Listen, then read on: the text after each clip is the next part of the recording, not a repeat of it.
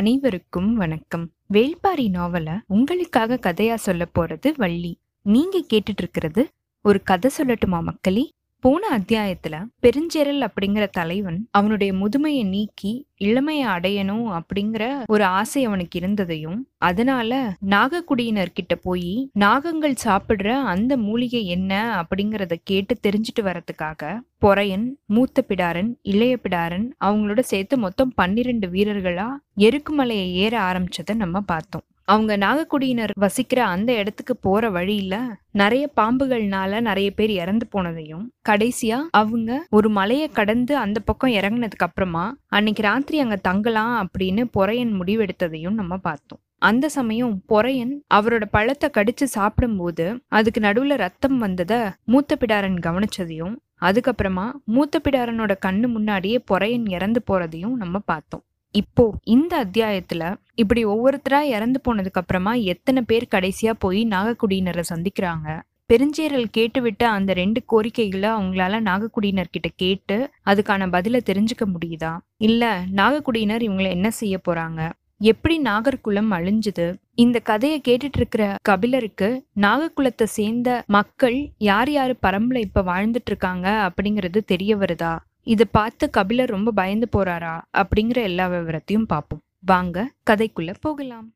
சு. வெங்கடேசன் அவர்களுடைய வீரயுக நாயகன் வேள்பாரி அத்தியாயம் பத்தொன்பது. பாம்போட கடி கணக்கும் நஞ்சு கணக்கும் ரொம்பவே நல்லா தெரிஞ்ச மூத்த பிடாரனோட கணக்குகளை பொய்யாக்கிடுச்சு செத்து விழுந்த வீரர்களோட உடல்கள். பாம்புகள் எல்லாமே முன்பக்கம் மட்டும்தான் நகர்ந்து போகும் அப்படின்னு தெரிஞ்ச பிடாரனோட அறிவை பொய்யாக்கிடுச்சு செம்மண் நுழி. அது கோடை காலத்துல முன்னாடி நகரும் மழை காலத்துல பின்னாடி நகரும். நிலத்தோட வெப்பத்துக்கு ஏத்த மாதிரி நகர்ந்து போறதுக்காக ரெண்டு வகையான செதில்களை உடையது அது. எரிவிரியனையும் ஊது சுருட்டையும் நண்டு தின்னி நாகத்தையுமே இப்பதான் பார்த்து தெரிஞ்சுக்கிட்டான் இளைய பிடாரன் இந்த மாதிரி நாகங்கள் எல்லாத்தையும் பத்தி தெரிஞ்சுக்கிட்டே அவங்க ஆறாவது மலை அடிவாரத்துக்கு வந்து சேரும்போது உயிரோட இருந்தவங்க ரெண்டு பிடாரன்களோட சேர்த்து ஒரே ஒரு வீரன் மட்டும்தான். இவங்க வந்த செய்தி நாகர்குல தலைவனுக்கு போய் சேர்ந்திருக்கு. கூட்டிட்டு வர சொல்லி விசாரிச்சிருக்கான். தலைவனை பார்த்ததும் நெடுஞ்சான் கடையா விழுந்து வணங்கியிருக்காங்க மூணு பேரும். பெருஞ்சேரலோட வேண்டுதலை சொல்லியிருக்கான் மூத்த பிடாரன். தோல் உரிக்கிறதுக்காக பாம்பு திங்கிற அந்த மூலிகைய சேரல் குல தலைவனுக்காக நீங்க கொடுத்து அருளணும் அப்படின்னு மூத்த பிடாரன் கேட்டிருக்கான் நாகர்குல தலைவன் ரொம்பவே இளவயசுக்காரனா தெரிஞ்சிருக்கான். ஒரு அசட்டையான பார்வையோட அவன் கேட்டிருக்கான் ஒவ்வொரு பாம்பும் ஒவ்வொரு விதமான மூலிகைய திங்கும். நீங்க எந்த விதமான மூலிகையை கேட்டு வந்திருக்கீங்க? அப்படின்னு. மூத்த பிடாரனுக்கு இந்த கேள்வி ஒரு பெரிய வியப்பை கொடுத்துருக்கு. பாம்பு திங்கிற ஏதாவது ஒரு மூலிகையை அறிஞ்சு வச்சிருக்கிறதே ரொம்பவே கஷ்டமானது. இவங்க ஒவ்வொரு பாம்புக்குமான மூலிகையை அறிஞ்சு வச்சிருக்காங்களே அப்படின்னு ஆச்சரியப்பட்டிருக்கான். எந்த மூலிகையை தின்னா மனுஷனோட மேல் தோல் உரியும் அப்படின்னு மூத்த பிடாரன் கேட்க நாங்க அதை சாப்பிட்டதில்ல அப்படின்னு நாகர்குல தலைவன் சொல்லியிருக்கான். மூத்த பிடாரனுக்கு அடுத்து என்ன சொல்றது அப்படின்னே தெரியல. பெருஞ்சேரல் சொல்லி அனுப்பின ரெண்டாவது வேண்டுகோளை முன்னாடி வைக்கிறது அப்படின்னு முடிவு செஞ்சிருக்கான். கொண்டு வந்த கோணி பையில இருந்த ஒரு வெள்ளை துணி ஒன்னை எடுத்து நாகர்குல தலைவனை நோக்கி அதை நீட்டின மாதிரியே இந்த துணிய புணர்ற நாகத்து மேல போத்தி எடுத்து தரணும் அப்படின்னு சொல்லியிருக்கான். நாகங்கள் புணரும் போது அது மேல போத்தப்படுற துணியால மனுஷனுக்கு நீடிச்ச ஆயுளும் அதிர்ஷ்டமும் கைகூடும் அப்படிங்கிறது வடதேசத்து முனியோட வாக்கு. அதனாலதான் அதை கொடுத்து அனுப்பியிருக்கான் பெருஞ்சேரல். நாகங்கள் புணர்றத பார்த்தவங்க யாருமே இல்லையே அப்படின்னு நாகர்குல தலைவன் சொல்லியிருக்கான். நாகங்கள் எல்லாம் பின்னி கிடக்கிறத ஊர் ஃபுல்லா இருக்கிற மக்கள் பார்த்திருக்காங்க. நீங்க பார்த்ததில்ல அப்படின்றது நம்பவே முடியாததா இருக்குதே அப்படின்னு மூத்த பிடாருன்னு சொல்லியிருக்கான். நாகங்கள் பின்னிக்கிறது அதோட காதல் விளையாட்டு. அதை எல்லாருமே பார்க்கலாம். ஆனா நாகங்கள் புணர்றதை தான் யாருமே பார்க்க முடியாது. இப்படின்னு நாகர்குல தலைவன் சொல்லியிருக்கான். இது ரெண்டுமே வேற வேற வகையான செயல்கள் அப்படிங்கறத இப்பதான் மூத்த பிடாரன் கேள்விப்படுறான். நாகர்குல தலைவன் தொடர்ந்து சொல்லியிருக்கான். நாகங்களுக்கு காமம் பெருக்கெடுக்கிற காலத்துல ரொம்ப மெல்லிசான தண்ணி மாதிரி இருக்கிற ஒண்ணு உடல் ஃபுல்லா ஊறும். அதோட கண்களை மறைக்க ஆரம்பிக்கும். மனுஷர மாதிரியே தான் அதுக்கும் காமம் கண்ணை கட்டிரும். அதுக்கேத்த மாதிரியான மூலிகையை தின்னதுக்கு அப்புறமா நாகம் தன்னோட மூக்கோட நுனி வழியா அந்த நீர் மாதிரி இருக்கிற தோலை கழட்ட ஆரம்பிக்கும். கண்கள்ல படர்ந்த அந்த காமத்திரைய அகற்றும். முழு உடலும் உருவி புது உடல் கொள்ளும். அதுக்கப்புறமா அது எட்டு நாளைக்கு வெளியே வரவே வராது. எங்க எப்படி இருக்கும் அப்படிங்கிறத இது வரைக்கும் யாருமே தெரிஞ்சுக்கிட்டது இல்ல தன்னோட இணை கூட இல்லாம தனியா நாகம் தோலை உரிக்காது. புது உடல் கொண்ட அந்த நிமிஷத்துல இருந்து அது இணை சேர ஆரம்பிக்கும். ஒவ்வொரு செதில்கள்லயும் தன்னோட இணையோட ஒவ்வொரு செதில்களோட கலந்துட்டு அப்புறம்தான் மீண்டு வரும். திருகி புரண்டு இறுகி மேல் தோல் கணிஞ்சு முதிர்ந்ததுக்கு அப்புறமா தான் இணைய விட்டு பிரிஞ்சு வெளியே வரும். தன்னோட பழைய உடல் வழியாவே இணை கூட சேராத ஒரே உயிரினம் அது மட்டும்தான். அப்படின்னு சொல்லிட்டே இருந்த அந்த நாகக்குல தலைவனோட கரு விழிகள்ல நீல நிற வளையம் பூத்து அடங்கியிருக்கு. நாகன் திருப்பியும் சொல்லியிருக்கான். புதுசா இருக்கிற உடம்போட மட்டுமே தழுவி வாழ்ற காதல் வாழ்க்கை நாகத்துடையது. இந்த உலகத்துல எந்த ஒரு உயிரும் சந்தோஷத்தை அனுபவிச்சிராத ஒரு அபூர்வமான காதல் அது. மூத்த பிடாரன் வாய்ப்பிழந்து கேட்டுட்டு இருந்திருக்கான் காமம் கொள்ளும் போது மனிதன் நாகங்களை மாதிரி பின்ன ஆசைப்படுறது அதனாலதானா? அப்படின்ற எண்ணம் அவனுக்குள்ள ஓடி இருக்கு கொஞ்சம் நிதானிச்சிருக்கான். தான் கேட்ட ரெண்டு வேண்டுதலையுமே அர்த்தம் இல்லாம ஆயிடுச்சு அப்படிங்கறத அவன் உணர்ந்திருக்கான். அடுத்து என்ன சொல்றது? அப்படின்னு தெரியாம நின்னுட்டு இருந்திருக்கான் வேற என்ன வேணும் உங்களுக்கு? அப்படின்னு நாகன் கேட்க நீங்க வணங்குற நாகதேவதைய நாங்க வணங்கினதுக்கு அப்புறமா இங்க இருந்து கிளம்பணும்னு ஆசைப்படுறோம் அப்படின்னு சொல்லியிருக்கான். இப்ப பொழுது போயிடுச்சு. நாளைக்கு உங்களை நான் கூட்டிட்டு போறதுக்கு ஏற்பாடு செய்யறேன் இன்னைக்கு ராத்திரி குடிலுக்குள்ளேயே தங்கியிருங்க. எந்த காரணத்தினாலையும் குடில விட்டு வெளியில வரவே கூடாது. அப்படின்னு நாகன் சொல்ல சரி அப்படின்னு சம்மதிச்சிருக்கான் மூத்த பிடாரன் தனியா இருந்த ஒரு குடிசையில அவங்க தங்க வைக்கப்பட்டிருக்காங்க. ராத்திரி வந்திருக்கு. மகுழிப்பறை இசைக்கிற சத்தம் கேட்டிருக்கு. இன்னைக்கு நாகர்களோட விருப்ப நாள். வந்திருக்கிறவன் பிடாரன் அப்படிங்கிறத தெரிஞ்சும் அவன்கிட்ட கனிவு காட்டினதுக்கு அது மட்டும்தான் காரணம். குலத்தோட வழக்கப்படி புதுசா இணையறவங்க விருப்பப்பட்டு கூடுற நாள் இதுதான். நாகர்குடி ஃபுல்லாவே மந்தைய சூழ்ந்து உட்கார்ந்து இருந்திருக்கு நடுவுல ஒரு பெரிய வட்டத்துல நெருப்பு மூட்டி இருந்திருக்காங்க. பிடாரன்களும் அந்த வீரனும் குடிசைக்குள்ள அடைக்கப்பட்டிருந்திருக்காங்க. வீரனுக்கு எதுவுமே தோணல. அதனால அவன் படுத்து தலை சாஞ்சு தூங்கிட்டான். பிடாரன்கள் ரெண்டு பேருக்கும் வெளியே என்ன நடக்குது அப்படிங்கறத தெரிஞ்சுக்கிறதுக்கு தவியா தவிச்சிருக்காங்க. இசையோட ஓசை கூடிக்கிட்டே இருந்திருக்கு. இளம் வயசு ஆண்களும் பெண்களும் அவங்கவுங்களுடைய இணைய தேர்வு செய்ய ஆரம்பிச்சிருக்காங்க. மூத்த பிடாரன் ஓலை வேஞ்சிருந்த அந்த குடில்ல ரொம்பவே பக்குவமா ஒரு சின்ன ஓட்டைய உருவாக்க முயற்சி செஞ்சுட்டு இருந்திருக்கான். நாகர்களால வேயப்பட்ட அந்த குடில் ஆபத்து நிறைஞ்சிருக்கும் அப்படிங்கிறத அவனால யூகிக்க முடிஞ்சிருக்கு. அதனால ரொம்பவே கவனமா அந்த வேலையை அவன் செஞ்சுட்டு இருந்திருக்கான். இளம் பெண்கள் எல்லாம் உட்கார்ந்துருக்க இளம் ஆண்கள் அவங்களுக்கு பக்கத்துல வந்து ரெண்டு கைகளையுமே பிடிச்சு உள்ளங்கைய ஒன்னோட ஒன்னு உரசியிருக்காங்க. சாரை பாம்போட அடி வயிறு வழவழப்பானதா இருக்கும். நல்ல பாம்போட அடி வயிறு சொரசொரப்பானதா இருக்கும். அது மரத்து மேல ஏறக்கூடியது அப்படிங்கறதுனால அந்த தன்மை அதுக்கு இருக்கு. ஆண் பெண் ரெண்டு பேர்லயுமே இந்த இரு வகையான இனங்கள் உண்டு. எதிரெதிரா இருக்கிற தன்மை உள்ளவங்க கைகளை இறுக பிடிச்சிருக்காங்க. அந்த மாதிரி இல்லாதவங்களோட கைகள் விலகி போய் அடுத்த கைய பிடிச்சிருக்கு. வழவழப்பான சாரை பாம்போட அடி வைத்த சொரசொரப்பான உள்ளங்கைகள் சூழ ஆரம்பிச்சிருக்கு. மூத்த பிடாரன் பக்குவமா துளையை ஏற்படுத்தி தூரத்துல நடந்துட்டு இருக்கிறத பாத்துட்டு இருந்திருக்கான். இளைய பிடாரனும் அதே மாதிரி துளையிடுறதுக்கு முயற்சி செஞ்சிருக்கான். கைகளை பிடிச்சிட்டு இருந்தவங்களுடைய ஆட்டம் ஆரம்பமாயிருக்கு. கை புணர்ந்து ஆடுற துணங்கை கூத்து அது.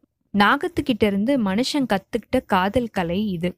சுழிவும் பின்னலும் நெருப்போட தழல் மாதிரி உடல்கள் ஒன்னோட ஒண்ணு மேல ஒன்றி படர்ந்து மேல ஏறி இருக்கு இசை கூட ஆரம்பிச்சிருக்கு.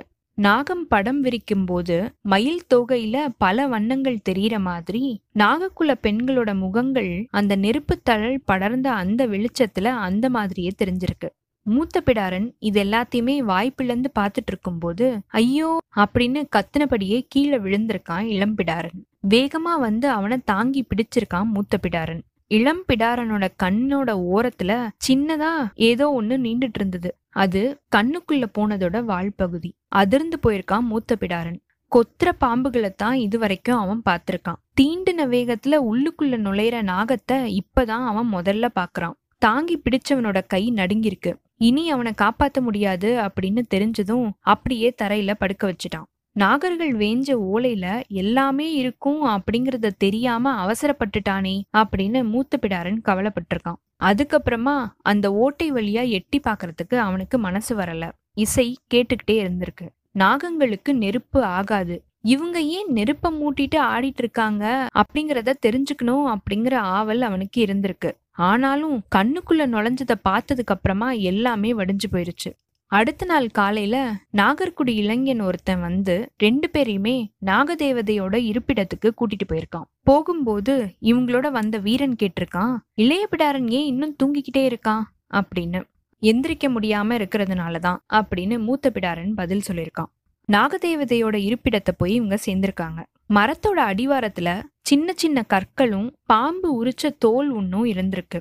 நாகங்களை படம் எடுக்க செஞ்சு அதோட தலையில சின்ன கல்ல வச்சு கூட்டிட்டு வருவா குலத்தோட முதுமகள் அப்படின்னு கேள்விப்பட்டிருக்கான் மூத்த பிடாரன் அங்க இருக்கிற கற்கள் எல்லாம் தலைமுறை தலைமுறையா அந்த மாதிரி கொண்டு வரப்பட்ட கற்களா இருக்கும் அப்படின்றத அவன் யூகிச்சிருக்கான். ஆனா பாம்பு கலட்டின அந்த தோலை வச்சு இவங்க ஏன் வணங்குறாங்க? அதோட காரணம் என்ன? அப்படின்னு கேட்டிருக்கான். கூட்டிட்டு வந்த நாகர்குடி வீரன் சொல்லியிருக்கான் அது வெண்சாரை கலட்டின தோல். ரெண்டு நாட்கள்ல இதுவரைக்கும் அடையாத பேரதிர்ச்சிய மூத்த பிடாருன்னு இப்ப அடைஞ்சிருக்கான். வெண்சாரைய பாக்குறது தெய்வத்தை பாக்குறதுக்கு சமம் அப்படின்னு சொல்லுவாங்களே. நீங்க பாத்திருக்கீங்களா அப்படின்னு மூத்த பிடாரன் கேட்க எங்களோட முன்னோர்கள் பார்த்திருக்காங்க அப்படின்னு மட்டும் சொல்லியிருக்கான் நாகன். சேரலோட அவையில நடந்த எல்லாத்தையுமே விளக்கியிருக்கான் மூத்த பிடாரன் நாங்க திரும்பி வரும்போது நாகவீரன் எங்களை கீழ்மலையோட அடிவாரம் வரைக்கும் கூட்டிட்டு வந்து விட்டான். அதனாலதான் உயிரிழப்பு எதுவுமே இல்லாம ரெண்டு பேரும் இங்க வந்து சேர்ந்தோம் அப்படின்னு சொல்லியிருக்கான் மூத்த பிடாரன் நம்ம கேட்டது ரெண்டையுமே அவங்க கொடுக்காம கவனமா பேசி உங்களை திருப்பி அனுப்பியிருக்காங்க அப்படின்னு சேரல் சொல்லியிருக்கான். கவனம் பேச்சுல மட்டும் இருந்து என்ன செய்யறது? செயல்ல வேணுமே அப்படின்னு மூத்த பிடாரன் சொல்ல அவன் சொல்றது அந்த அவையில இருக்கிற யாருக்குமே புரியல. நாகம் என்னைக்குமே மனுஷனோட எதிரி தான் அது கிட்ட கெஞ்சி கேட்டு பயன் எதுவுமே கிடையாது. அதை அழிச்சா மட்டும்தான் மனுஷனால பயனடைய முடியும். நாகர்கள் நாகத்தை விட கொடிய அழிவு சக்திகள். அவங்கள கூண்டோட அழிச்சு ஒழிக்கணும். அவங்க இறங்கி வரத்துக்கு முடிவெடுத்துட்டாங்க அப்படின்னா ஒரே நாள்ல சேரல் குளம் அழிஞ்சு போயிடும். இப்படின்னு மூத்துப்பிடாரன் சொல்லும் போது அந்த கணத்துல பெருஞ்சேரலோட உடல் நடுங்கிருக்கு என்ன உளர்ற? அப்படின்னு கேட்டிருக்கான். நான் இந்த பயணம் பண்ணிட்டு வந்தது நீங்க தரேன்னு சொன்ன அந்த செல்வத்துக்காக மட்டும் கிடையாது. பிடாரன்களோட வாழ்நாள் வைராக்கியமே நாகங்களை ஜெயிக்கிறது தான் கரும் பருந்துகிட்ட நாங்க கொடுத்திருக்கிற வாக்கும் அதுதான். நாகர்களோட ஆற்றலை தெரிஞ்சுக்க தான் எருக்குமலைய நான் ஏறினேன். என்னைய யாரு அப்படிங்கறத அவங்களால தெரிஞ்சுக்கவே முடியல. ஆனா அவங்கள நான் தெரிஞ்சுக்கிட்டு வந்திருக்கேன். ரொம்பவே சின்னதா இருக்கிற கூட்டம் அது. ரொம்ப சக்தி வாய்ந்த சேரலர் அவங்கள ஏன் இன்னும் விட்டு வச்சிருக்கீங்க? அப்படின்னு தான் எனக்கு புரியல. என்ன செய்யலாம்? அப்படின்னு நீ சொல்ற? நீங்க உதவுறதுக்கு முன் வந்தீங்க அப்படின்னா அவங்கள கூண்டோட அழிச்சிடலாம் அப்படின்னு மூத்த பிடாருன்னு சொல்லியிருக்கான். ஆறு மலைகளை தாண்டி அவங்களுடைய இருக்கிற இடம் இருக்குதே எப்படி அழிக்க முடியும்? அப்படின்னு சேரல் கேட்க இந்த பக்க திசையில போனாதான் ஆறு மலைகளை தாண்டணும். நம்ம நாட்டோட வடக்கு எல்லையில கடலோட இணைஞ்சிருக்கிற மலைமுகுடு ஒண்ணு இருக்குதானே? அந்த திசையில நுழைஞ்சோம் அப்படின்னா முதல் குன்றுக்கு மேலதான் நாகக்குடியோட இருப்பிடம் இருக்குது. இந்த பயணத்துல நான் தெரிஞ்சுக்கிட்ட உண்மை இதுதான் அப்படின்னு மூத்த பிடாரன் சொல்லியிருக்கான். பெருஞ்சேரலோட மூத்த மகன் பதுமன் அப்படின்னா தாக்குதலை இன்னைக்கே தொடங்கலாம் அப்படின்னு ரொம்பவே உற்சாகமா சொல்லியிருக்கான். பெருஞ்சேரலோ நிதானம் தவறாம இருந்திருக்கான். நாகர்களை நம்மளால எப்படி ஜெயிக்க முடியும் அப்படின்னு அவன் கேட்க நீங்க உங்களுடைய படைகளை கொடுங்க. நான் உங்களுக்கு வெற்றியை கொடுக்குறேன். இப்படின்னு மூத்த பிடாரன் சொல்ல பிடாரனோட சொல்ல நம்பலாமா அப்படிங்கிற யோசனையில இருந்திருக்கான் பெருஞ்சேரல். நம்ம ஜெயிச்சோம் அப்படின்னா ரொம்பவே வளமையா இருக்கிற மலை குன்றுகளை நம்மளுடைய நாட்டோட இணைச்சுக்கலாம். அது மட்டும் இல்லாம நாகர்களையே ஜெயிச்சவங்க சேரலர் அப்படின்னு எல்லாருமே தெரிஞ்சுப்பாங்க. அதுக்கப்புறமா யார் மேலையும் நம்ம போர் தொடுத்தாலும் நம்மளுடைய ஆயுதம் தாக்குறதுக்கு முன்னாடியே நம்ம ஜெயிச்ச நாகர்களோட கதை அவங்கள தாக்கி அவங்களுடைய பலத்தை இழக்க வச்சிரும் அப்படின்னு சொல்லியிருக்கான் பதுமன். பெருஞ்சீரல் மூத்த பிடாரனை பார்த்து கேட்டிருக்கான் படைகள் எல்லாம் எப்ப கிளம்பணும்? அப்படின்னு. எனக்கு தேவையான ஆயுதங்களை நான் சேகரிக்கிறதுக்கு கொஞ்சம் மாசங்கள் ஆகும். அதுக்கப்புறமா நம்ம கிளம்பலாம் அப்படின்னு மூத்த பிடாரன் சொல்லியிருக்கான். வடதிசையில இருக்கிற மலைமுகட்டோட அடிவாரத்துக்கு சேரலர் படை வந்து அணிவகுத்து நின்றுருக்கு. தளபதிகள் ரெண்டு நிலையா படைகளை நிறுத்தி வச்சிருக்காங்க. காலாட்படையும் விற்படையும் எருக்கு மலையை நோக்கி நின்றுட்டு இருந்திருக்கு. படைகளுக்கு பின்னாடி ஒரு முகட்டு மேல மேல் பக்கத்துல இருந்து பெருஞ்சேரல் களத்தை உத்து கவனிச்சிட்டு இருந்திருக்கான் பெருஞ்சேரலோட படை அடிவாரத்துல திரண்டு நின்றுட்டு இருக்கிறது நாகர்களுக்கு தெரிஞ்சிருக்கு. எதிர்த்தாக்குதலுக்காக அவங்க தயாராயிருக்காங்க. மூத்த பிடாரன் மூணு மாசங்களா சேகரிச்சுட்டு வந்த ஆயுதங்கள் எல்லாத்தையுமே நாலு கூட்டு வண்டிகள்ல நிறுத்தி வச்சிருக்கான். அது என்ன ஆயுதங்கள் அப்படிங்கறத அவன் யார்கிட்டயுமே சொல்லல. போரோட போக்குக்கு ஏத்த மாதிரி அதை பயன்படுத்தலாம் அப்படின்ற ஒரு முடிவோட நாகர்களோட தாக்குதல் யுத்திய கவனிச்சுட்டே இருந்திருக்கான். அவனோட பெருஞ்சீரலோட மகன் பதுமனும் நின்னுட்டு இருந்திருக்கான். விரிசங்கு ஊதி போற ஆரம்பிச்சிருக்கான் பெருஞ்சீரல். அவனுடைய படை வீரர்கள் ஆயுதங்களோட ரொம்ப மெதுவாவே முன்னாடி நகர்ந்து போயிருக்காங்க. மலைக்கு மேல இருந்து நாகர்படை தளபதியோட கொம்போசை கேட்டிருக்கு. நாகர்களோட தாக்குதல் எப்படி இருக்கும் அப்படின்னு இதுவரைக்கும் யாருமே பார்த்தது கிடையாது. அதனால வீரர்கள் ரொம்பவே நடுக்கத்தோட தான் ஆயுதங்களை பிடிச்சுக்கிட்டு முன்னாடி போயிருக்காங்க. சேரலர் படை எண்ணிக்கையில ரொம்பவே பெருசுதான். அதுல நாலுல ஒரு பங்குக்கும் கம்மியா தான் நாகக்குடியினர் இருப்பாங்க அப்படின்னு கணிச்சு சொல்லியிருக்கான் மூத்த பிடாரன் அதனால இந்த போர் உச்சி பொழுதுக்குள்ள முடிஞ்சிரும் அப்படின்னு தான் அவனுடைய எண்ணம். சேரல வீரர்கள் முன்னோக்கி போயிட்டு இருக்கும்போது நாகர்களும் மூணு அணிகளா இறங்கி வந்திருக்காங்க. ஒவ்வொரு அணியிலையும் ரொம்பவே கம்மியான வீரர்கள் தான் இருந்திருக்காங்க. அதை பார்த்த சேரல வீரர்களுக்கு ஒரு பெரிய நம்பிக்கை வந்திருக்கு. நாகர்கள் இறங்கி வரதுல ஏதோ ஒரு மாறுபட்ட தன்மை இருக்குதே அப்படின்னு உத்து பார்த்துக்கிட்டே இருந்திருக்கான் மூத்த பிடாரன் நாகர்களோட இடது பக்கத்துல இருக்கிற குழு குட்டி குட்டி வளைவோட இறங்கி வந்துட்டு இருந்திருக்கு. வலது பக்கத்துல இருக்கிற குழு பெரிய வளைவோட இறங்கி வந்திருக்கு. நடுவுல வந்த அந்த குழு வளைவுகள் எதுவுமே இல்லாம நேர நெட்டுவாக்குல ரொம்பவே வேகமா இறங்கியிருக்கு. இதுக்கான காரணம் என்னவா இருக்கும் அப்படின்னு கவனிச்சுக்கிட்டே இருக்கும் போதே சேரலர் படை நாகர்களை நோக்கி அம்புகளை வீச ஆரம்பிச்சிருக்கு.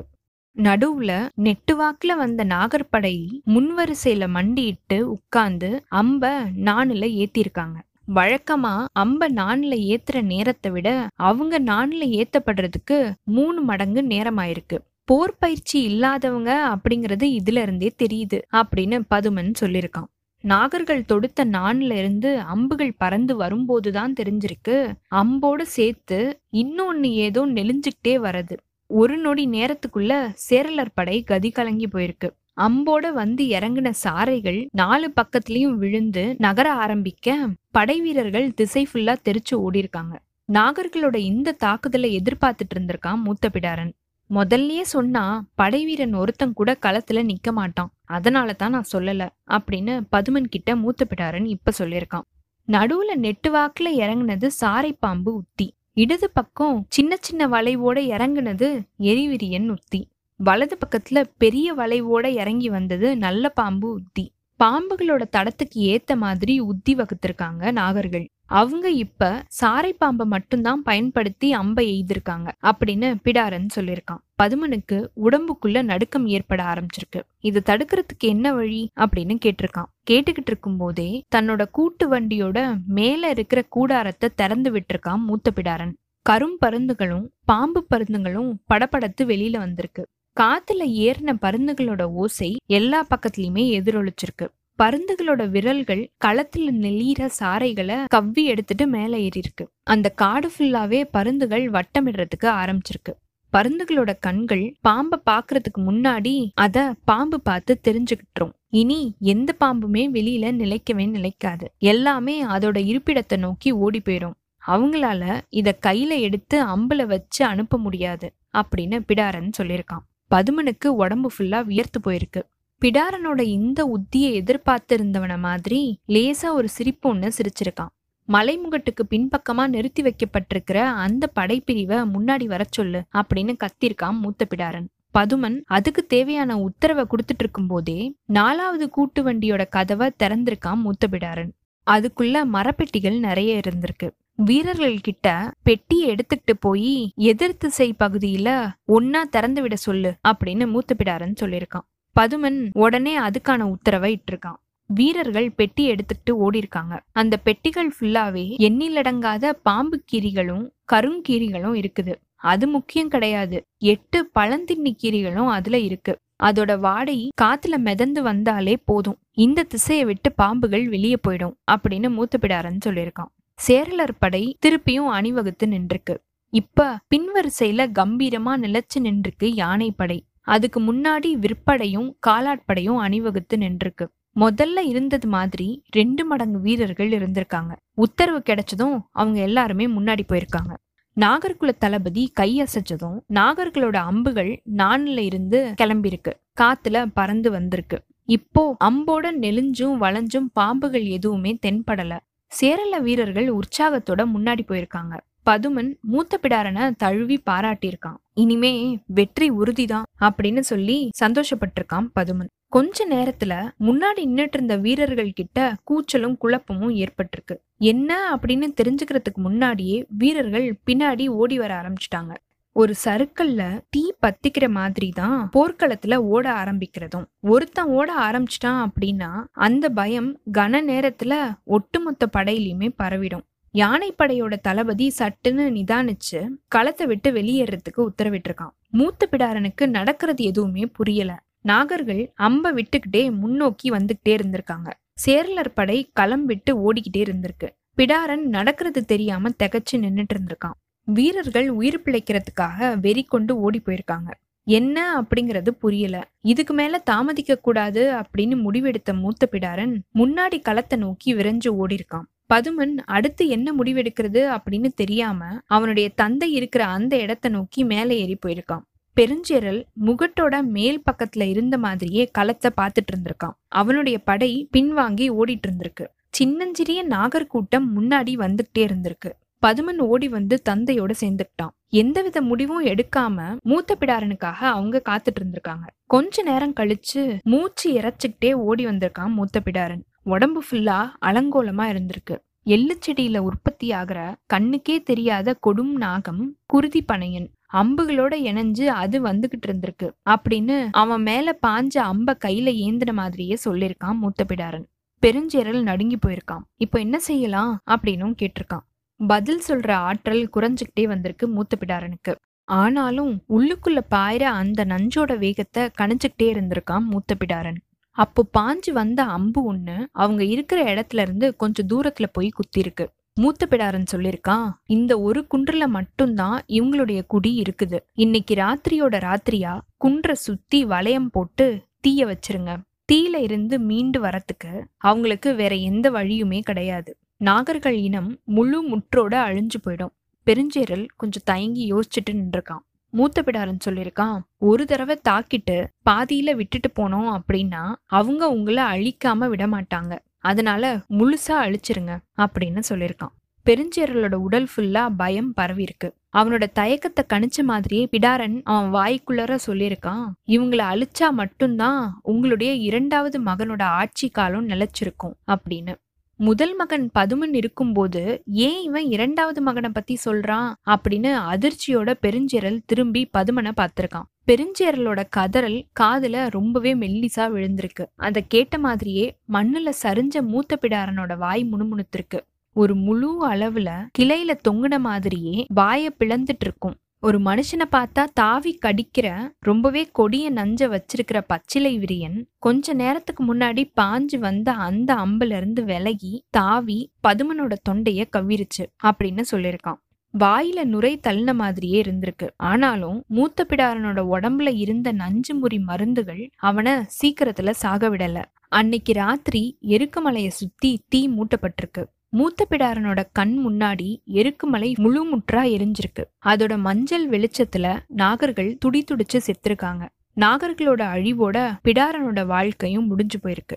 இந்த கதையை கேட்டுட்டு இருந்த கபிலருக்கு உயிர் உறைஞ்சு போற மாதிரி இருந்திருக்கு. ஆனா கதையை விட அவரை உழுக்குனது கண்ணுக்கு முன்னாடி நடக்கிற அந்த காட்சி தான். நெருப்பு அணைஞ்சதுக்கு அப்புறமா கங்குகள் மேலதான் இவங்க இறங்குவாங்க அப்படின்னு தான் அவர் நினைச்சிட்டு இருந்திருக்காரு. ஆனா புதுசா ரெண்டு காதல் இணையர்கள் கைய புணர்ந்துகிட்டு ஆடின மாதிரியே நெருப்பு கிட்ட போயிருக்காங்க. நெருப்போட அனல்ல நின்னு ஆட போறாங்க அப்படின்னு கபிலர் நினைச்சுக்கிட்டு இருக்கும் போதே அவங்க எரிஞ்சிட்டு இருக்கிற நெருப்புக்குள்ள நுழைஞ்சிருக்காங்க. கபிலருக்கு குருதி ஓட்டமே நின்னு போற மாதிரி இருந்திருக்கு. மனுஷங்க உயிரோட நெருப்புக்குள்ள இறங்குறத கண்ணால பார்க்கவே முடியல. நெருப்புக்குள்ள இறங்கினவங்க சுழன்று சுழன்று கைகளை வீசும்போது உள்ளுக்குள்ள இருந்து தீப்பொறிகள் நாலு பக்கமும் தெரிச்சிருக்கு அவங்க ஆடிக்கிட்டு இருக்காங்களா எரிஞ்சுக்கிட்டு இருக்காங்களா புரியாத நிலையில கண்ணிமைகள் செருக மயங்கி சரிஞ்சு விழுந்திருக்காரு கபிலர். இத்தோட இந்த அத்தியாயம் நிறைவு பெற்றதுங்க. அடுத்த அத்தியாயத்துல கபிலரோட உடல்நிலை எப்படி இருக்க போகுது? அவர் எப்ப கண் விழிக்கிறாரு? நாகக்குடியில மிச்சம் இருக்கிறவங்க யார் யாரு? இப்படி முழுமுற்றா நாகர்கள் அழிஞ்சதுக்கு அப்புறமா எப்படி அவங்களால தப்பிக்க முடியுது?